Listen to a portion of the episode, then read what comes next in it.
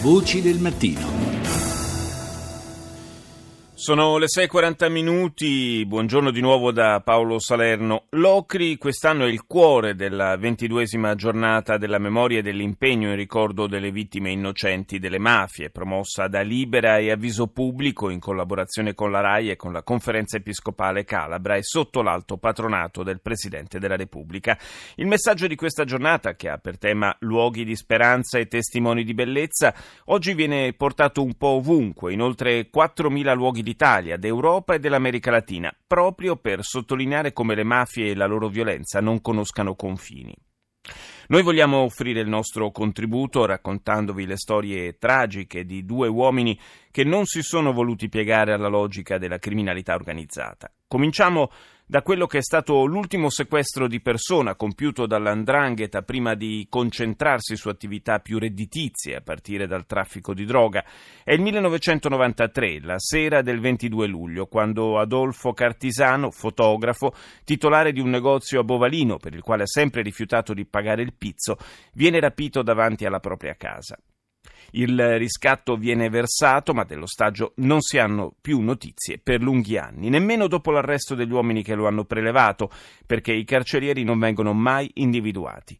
Rita Pedizzi ha intervistato la figlia, Deborah Cartisano, che all'epoca aveva 22 anni e oggi è la referente di Libera per la Locride comando di quattro uomini lo ha caricato in macchina e portato poi in Aspromonte. Da quel momento si sono perse le sue tracce e abbiamo poi ricevuto le richieste per un riscatto da pagare che abbiamo pagato sei mesi dopo, ma mio padre purtroppo non è più tornato a casa. Fino all'arrivo di una lettera anonima. Sì, per dieci anni noi non abbiamo più saputo niente, nonostante i numerosissimi appelli, nonostante appunto il pagamento del riscatto. Chiedevamo ai suoi sequestratori con delle lettere aperte che ci facessero a un certo punto almeno ritrovare il suo corpo per avere una degna sepoltura e quindi dopo dieci anni il suo carceriere, quello cioè che probabilmente lo accudiva tutti i giorni, ha scritto una lettera anonima in cui dicendosi pentito, dicendo che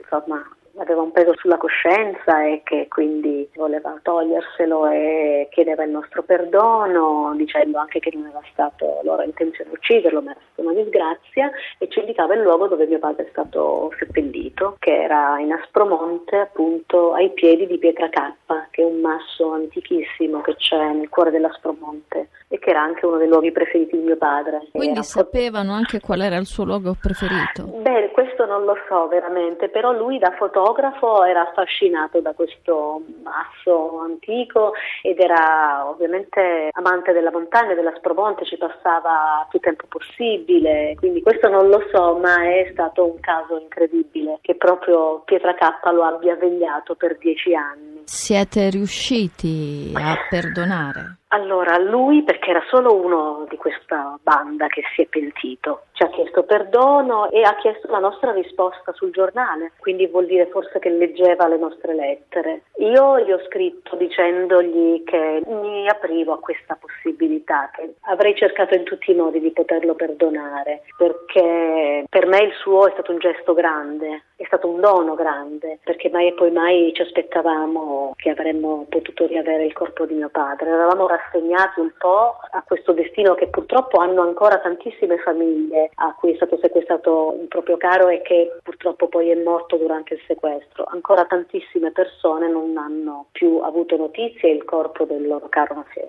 più ritrovato. Quindi per noi che invece sia successo è stato un, un, evento fondamentale per noi e ci ha veramente aperto a questa idea che, di lavorare su un perdono, un possibile perdono per questa persona. Il senso di questa giornata? Il senso di questa giornata è quello di ricordarli tutti, ma proprio tutti, perché è purtroppo vero che delle vittime di mafia intanto non se ne parla molto, soprattutto delle vittime calabresi che per tanto tempo sono state dimenticate. Ancora oggi ci sono vittime ancora in ombra che negli stessi paesi non si sa nulla di queste vicende, per cui il senso della giornata è di far scoprire a un territorio e a un paese queste persone che si sono sacrificate molte volte per la nostra libertà, per la nostra giustizia, perché erano persone che si opponevano alle mafie, che non volevano pagare il pizzo, che denunciavano e quindi giustamente il territorio deve omaggiare questi sacrifici. Mio padre prima di venire rapito aveva un negozio, si era rifiutato di pagare il pizzo e aveva denunciato e come lui tanti altri commercianti. Questo fa sì che la comunità abbia un debito verso queste persone che hanno avuto coraggio, che hanno avuto la forza di ribellarsi. Non sono morti che riguardano soltanto le famiglie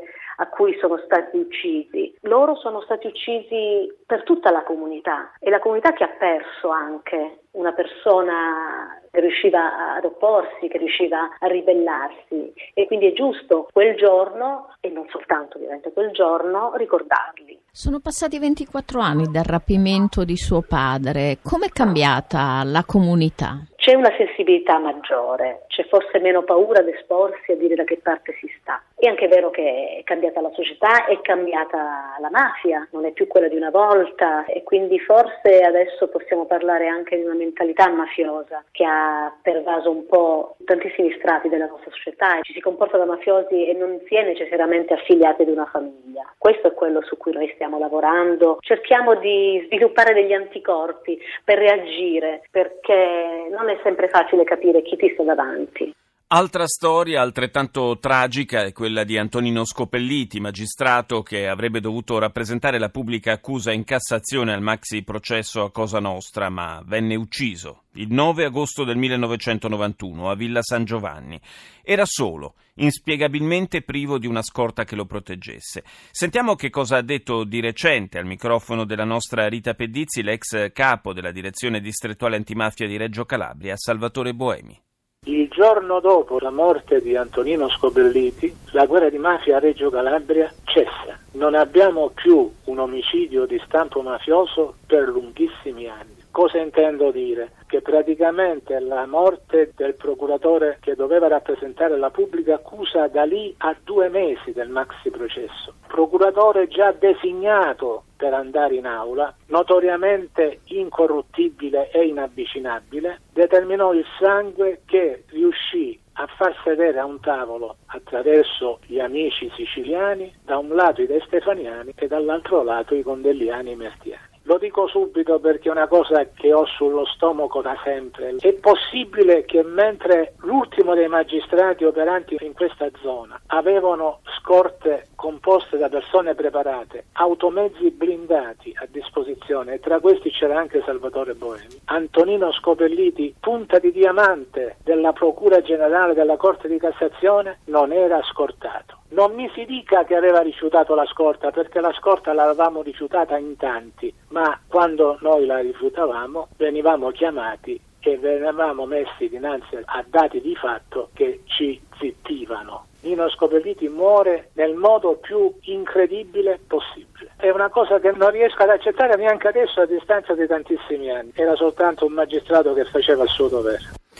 Do il buongiorno all'onorevole Rosanna Scopelliti, componente della Commissione parlamentare antimafia e presidente della Fondazione Antonino Scopelliti. Buongiorno. Buongiorno, buongiorno a voi. Lei quando eh, suo padre venne assassinato aveva appena sette anni. Eh, immagino, eh, anzi faccio fatica a immaginare eh, il trauma spaventoso di quella perdita. E ha sentito le parole eh, che abbiamo eh, richiamato di Salvatore Boemi. Eh, lei che, che, idea negli anni si è fatta di quanto accadde? Ma, eh, io mm, sono spesso molto d'accordo con Boemi, insomma, una, uno dei pochi che devo dire è sempre stato accanto a me e alla mia famiglia e che ha lavorato tantissimo per eh, il processo di mio padre per arrivare alla verità. Lui ha pienamente ragione, il delitto di mio padre peraltro a 25-26 anni ormai eh, è un delitto non solo dimenticato sotto molti aspetti ma soprattutto un delitto che ancora non ha visto la luce della verità e della giustizia. E, e, questo lo dico proprio da familiare, è un problema che tocca non solo me ma tantissimi altri, tantissimi altri amici, tantissimi altri familiari che a distanza di anni ancora non hanno appunto la possibilità di poter avere verità e giustizia questo per un familiare è una seconda morte, è veramente qualcosa che ti, che ti fa male dentro, diciamo.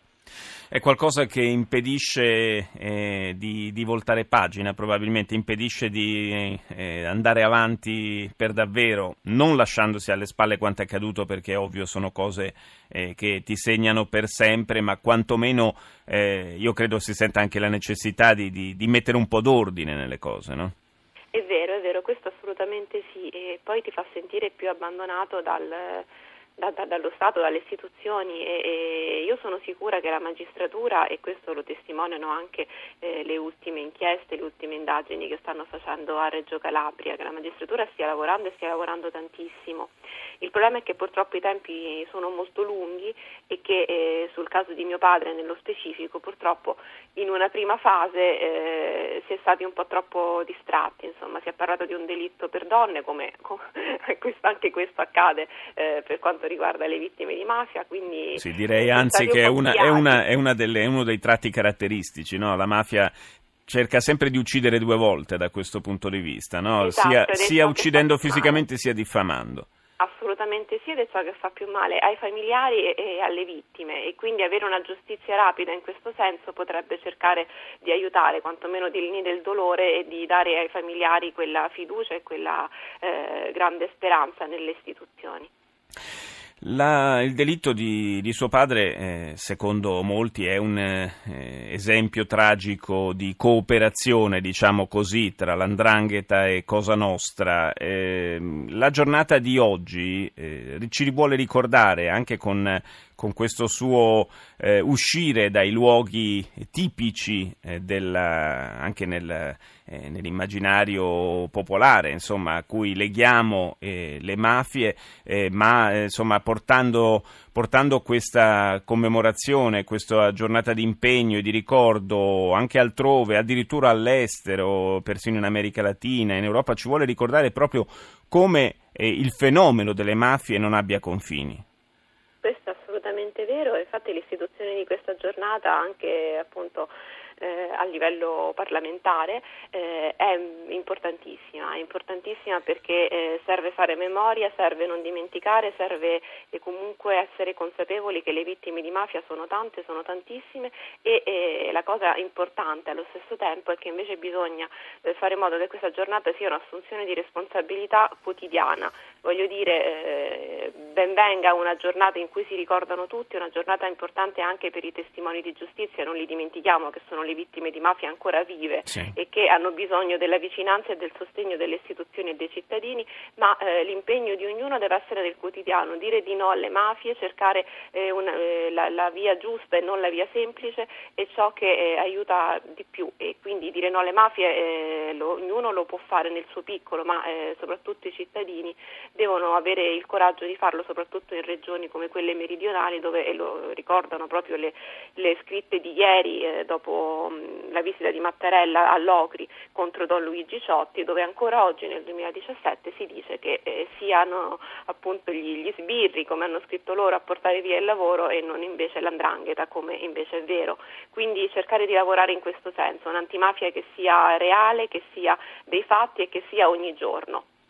Eh, qua, eh, qua, vengono un po' le note dolenti, nel senso che la parte più difficile è proprio questa, confrontarsi ogni giorno con determinate sfide, con le intimidazioni, con la paura, che è assolutamente eh, legittima naturalmente, e con una cultura eh, mafiosa che anche se eh, magari in certi momenti appare in maniera più evidente, però è sempre lì, è sempre latente vero, però eh, la cosa importante è che eh, ormai si, si, può combattere e si può combattere insieme, non c'è più la paura di dire mafia o di dire ndrangheta perché sono passati tantissimi anni, io ricordo che eh, nel, nel, nel, 91 quando uccisero mio padre eh, già solo sussurrare la parola ndrangheta sembrava il più grande peccato del mondo, adesso la parola ndrangheta si dice eh, con più coraggio e, e si condanna soprattutto. Certo bisogna farlo ogni giorno, bisogna appunto iniziare dalle piccole azioni, già il fatto di non lasciare il caffè pagato per il mafioso di turno nel bar del paesino non sarebbe,